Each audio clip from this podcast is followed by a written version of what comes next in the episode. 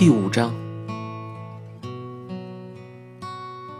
把不同的家庭进行比较的话，贫困就会很明显。在这个镇上，有得到生活补助的家庭，也有不需要生活补助的家庭。虽然他们的社会情况有些不同，但其实也不知道客观上哪一种家庭的生活更宽裕一点这里没有大腕儿，也没有贫穷。只要这里没有东京大腕那样的显赫的人存在，人们之间只有身材高矮的关系。反正没有谁没饭吃，所以只要有足够生活的东西，就不会觉得贫穷。可是这要是在东京，只有生活必需品的人会被人认为是贫穷者。在东京，只有拥有多余必需品的人才能够成为一般的市民，拥有过剩的财产的人才能成为富裕的人。贫穷，却懂得满足的人是富人，而且是非常富有的人。很有钱，但总是担心变穷人的人，才是真正贫穷的人。当人们在东京的舞台上听到《奥赛罗》里的这句台词，只会觉得很概念化、很平庸。可是，当我想起那时候的事情，那个小镇上的人们，就深感这句话。说的很有道理。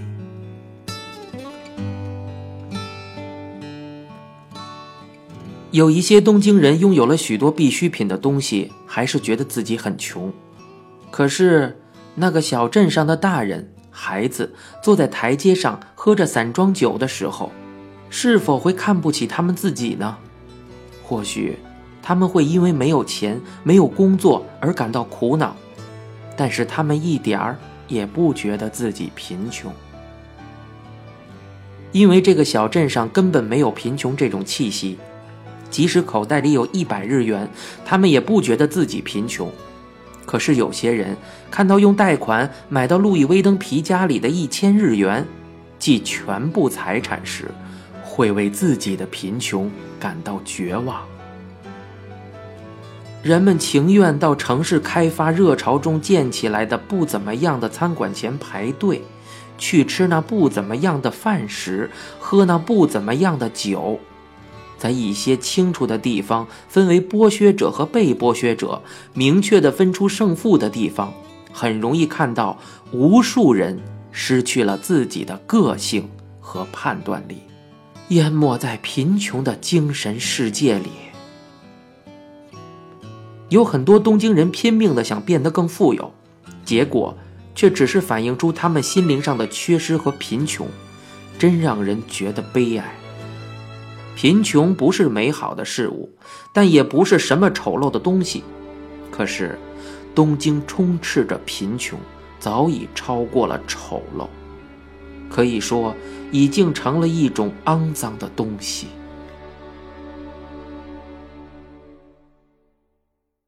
我不知道上小学的时候，爸爸妈妈之间有没有关于我的抚养费的协商。妈妈有时候会去饭店上班，也有时候不去。不过，我们的生活绝对不可能是富裕的。虽然妈妈能帮我挣到笔记本、伙食费，但是我们没有自己的房子，而且我还不知道我们住在姥姥家这件事儿有没有涉及金钱，或者是不是用其他方式来付房租。虽然现实情况是这样，我却一次也没觉得我们家没钱，甚至从不知道贫穷为何物。妈妈做事很为别人考虑，我小的时候也像妈妈那样，在金钱方面尽量为妈妈考虑。虽然妈妈没有表现出很艰辛的样子，也从没有跟我提过钱的事儿，可是就算我是个小孩子，也能够察觉到家里的经济状况。所以从不提过分的要求，但是只要我明确提出想要某样东西的时候，妈妈一定会买给我。也可能是因为我没有兄弟姐妹吧。无论是玩具、书、棒球用具，或者是唱片，只要我提出来，第二天妈妈肯定会买给我。而且从我很小的时候起，只要我有点事儿，妈妈就会给我买新衣服。例如去某个亲戚家的时候，参加葬礼的时候，开文娱会的时候，在合唱比赛中担任指挥的时候，这些时候，妈妈都会给我买新衣服，还搭配上新的帽子和新鞋子。附近的人和亲戚看到我老穿新衣服，常常对我说：“小坚，衣服真多呀。”我看到妈妈老给我买东西，基本不给自己买。于是有一次我们去商店，我拼命的劝妈妈买点东西，最后妈妈只得买了一件流行的毛皮马甲。那件马甲，妈妈后来一直穿了好几年。妈妈经常跟我提起我过世的姥爷，姥爷我一次也没有见过。妈妈说，我姥爷特别慈祥，简直像个菩萨。姥爷在世的时候经营一个布庄。那时候，妈妈肯定是想穿什么就能穿什么吧。不过，妈妈生于昭和六年，也就是一九三一年。那个时候，妈妈正属于青春期，但那个时候物质却正好匮乏，女学生都穿着农村妇女穿的裤子去上学。虽然那时候物质是如此匮乏，不过妈妈升进了一所女校之后，姥爷找了好多地方。最后买回了一件当时周围谁都没有的一款平底鞋，递给妈妈说：“从明天起，你就穿这个去上学。”妈妈得到那款平底鞋，高兴的不得了，在朋友面前很有面子，所以特别喜欢去上学。妈妈经常跟我提起这件事儿，或许正是因为类似的事情。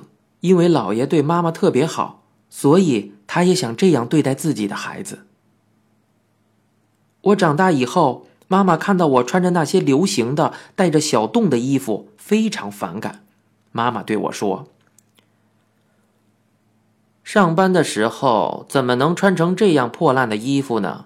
人家会因为你的穿着而看不起你的。”妈妈还会问我说。你是意大利黑手党那样喜欢穿丝质的西装呀，还是像美国黑人那样喜欢戴金首饰、穿三件套的衣服呀？总之，妈妈经常指责我的穿戴。不过，妈妈很喜欢做饭，即使只有我一个人吃，她也要做好几个菜。她说，要是只有一个菜的话，就显得太寒碜了。所以总是摆上好几个小碟子，当然我基本都吃不完，每顿都会剩下来。不过妈妈一般都不会在下一顿再端出这些剩菜。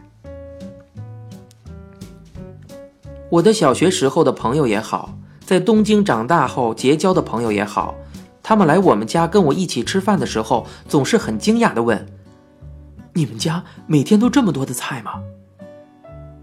可是，一直吃这么多的菜，已经习以为常的我会脱口而出：“只有这点菜啊。”妈妈还经常会买新寝具、穿的和吃的，在这些吃进肚子里或者贴着皮肤的东西方面，妈妈可以说很奢侈。不过，其他方面妈妈都过得很节省，这可能是妈妈自己的审美取向吧。因为这些，我从不觉得自己很穷或者不幸。或许是妈妈在我这样只有母子生活的家庭里，努力不让我有某些不好的想法，所以才做了这么多工作吧。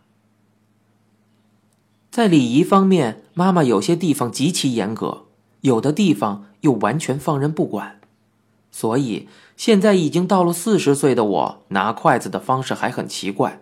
怪得我都无法用语言表达清楚我到底什么地方不对。我拿铅笔的姿势也很奇怪，让人觉得这个怎么会这样拿铅笔呢？我是到后来才知道自己拿筷子和拿铅笔的方法很怪，因为妈妈根本没有教过我。为什么我小时候你不好好教我拿筷子和铅笔的姿势呢？我曾经这样问过妈妈。结果妈妈回答道：“什么姿势吃起来容易，就用什么姿势呗。”你看妈妈竟然这么不讲究。不过，在下面这样的场合，妈妈却要求的非常细致严格。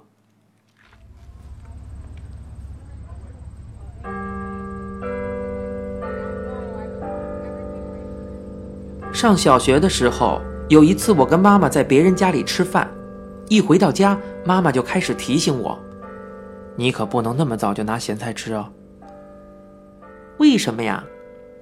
咸菜要在快吃完饭的时候才能吃，你那么早吃咸菜的话，好像在跟人家说已经没有菜可吃了，所以很不礼貌。我们家里有一份腌菜用的宝贝米糠，妈妈说过。这要是被小偷偷走的话，那就糟糕透了。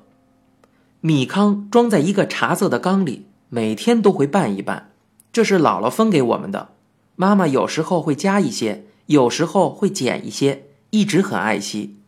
据说啊，这份米糠的历史已经有一百多年了。好像米糠越是年越长，越能腌出好东西，但是米糠又容易坏掉。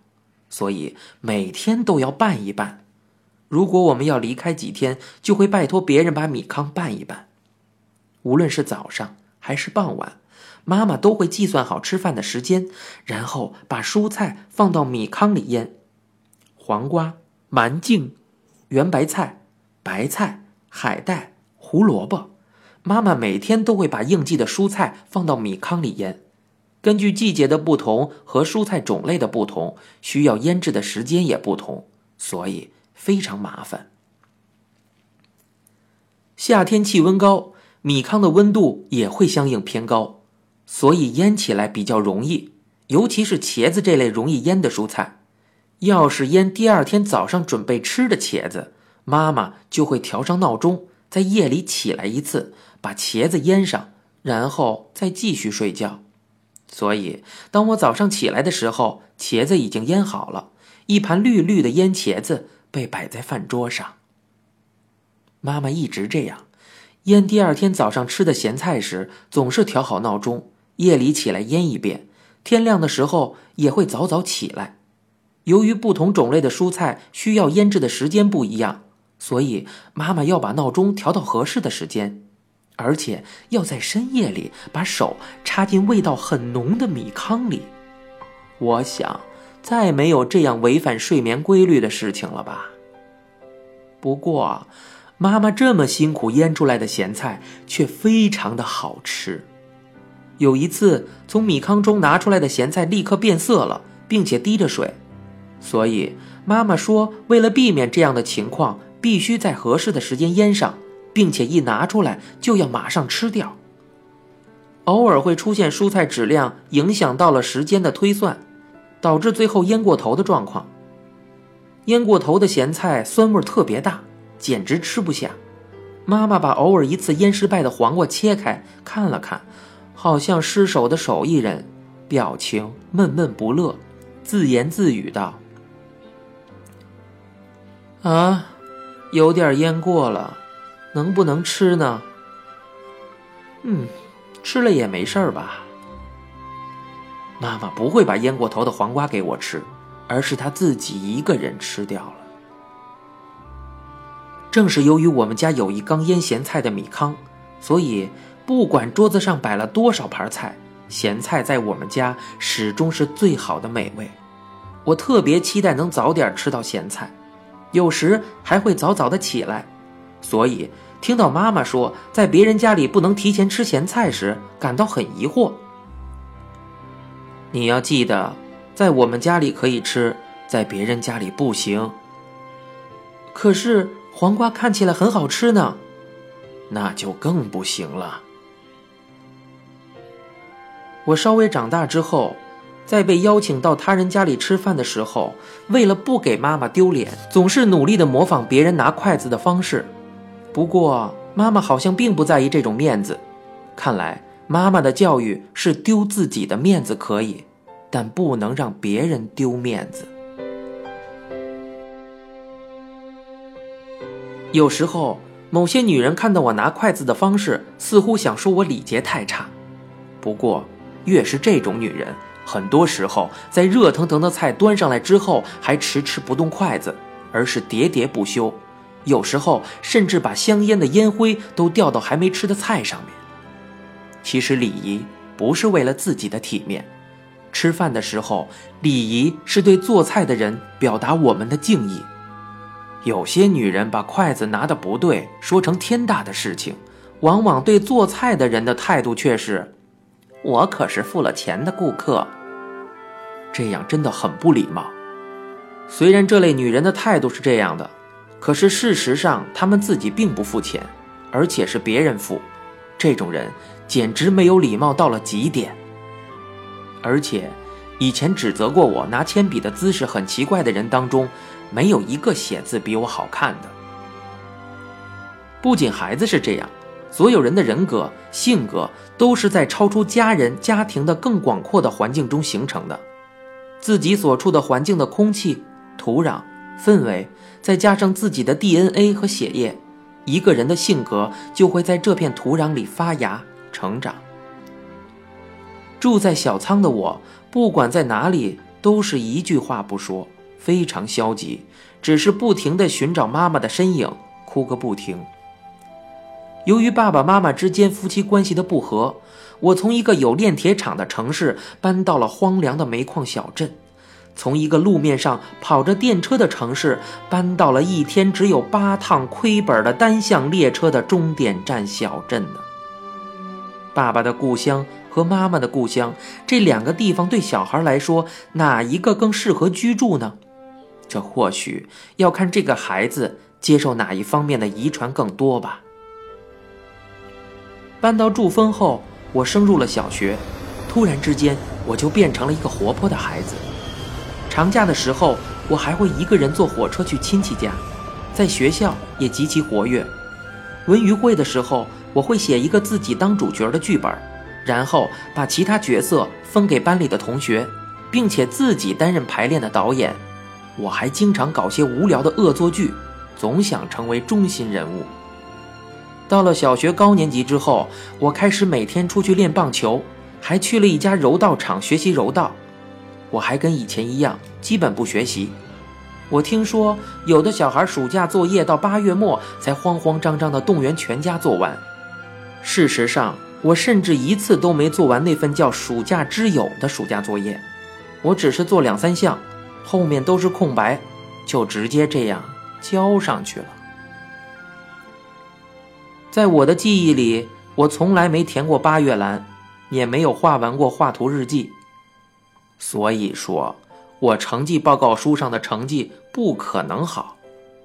国语、美术、音乐等跟现在的工作有些关系的科目的成绩基本都是三分算术就更差了。到了六年级的时候，我还不会背乘法表中七以上的乘法。我曾经学习过当时的流行算盘，不过这对我来说，与其说算盘是用来计算的，不如说是用来踩着滑冰玩的。每次考试，我只有体育才能得到五分。我属于那种典型的只有在运动会和文娱会上才能会大放光彩的笨蛋。不过，跟我关系好的朋友也都是笨蛋，所以我想当个笨蛋中的明星都做不到啊。别府君连二的乘法都不会，一到算术课呀，他就会被送去特殊年级的学生班。所以呀，他似乎很尊敬我这个会计算三的乘法的人。但是别府君跑得特别快，只要有地区对抗接力赛或者是班级之间的接力赛，我和别府君都会被选上。成绩报告书上的家庭联系栏里，每次班主任基本都会写类似的话。该生总能引起同学们哈哈大笑，不过经常忘记填通信栏和做作业。希望能在算术方面继续加把劲儿。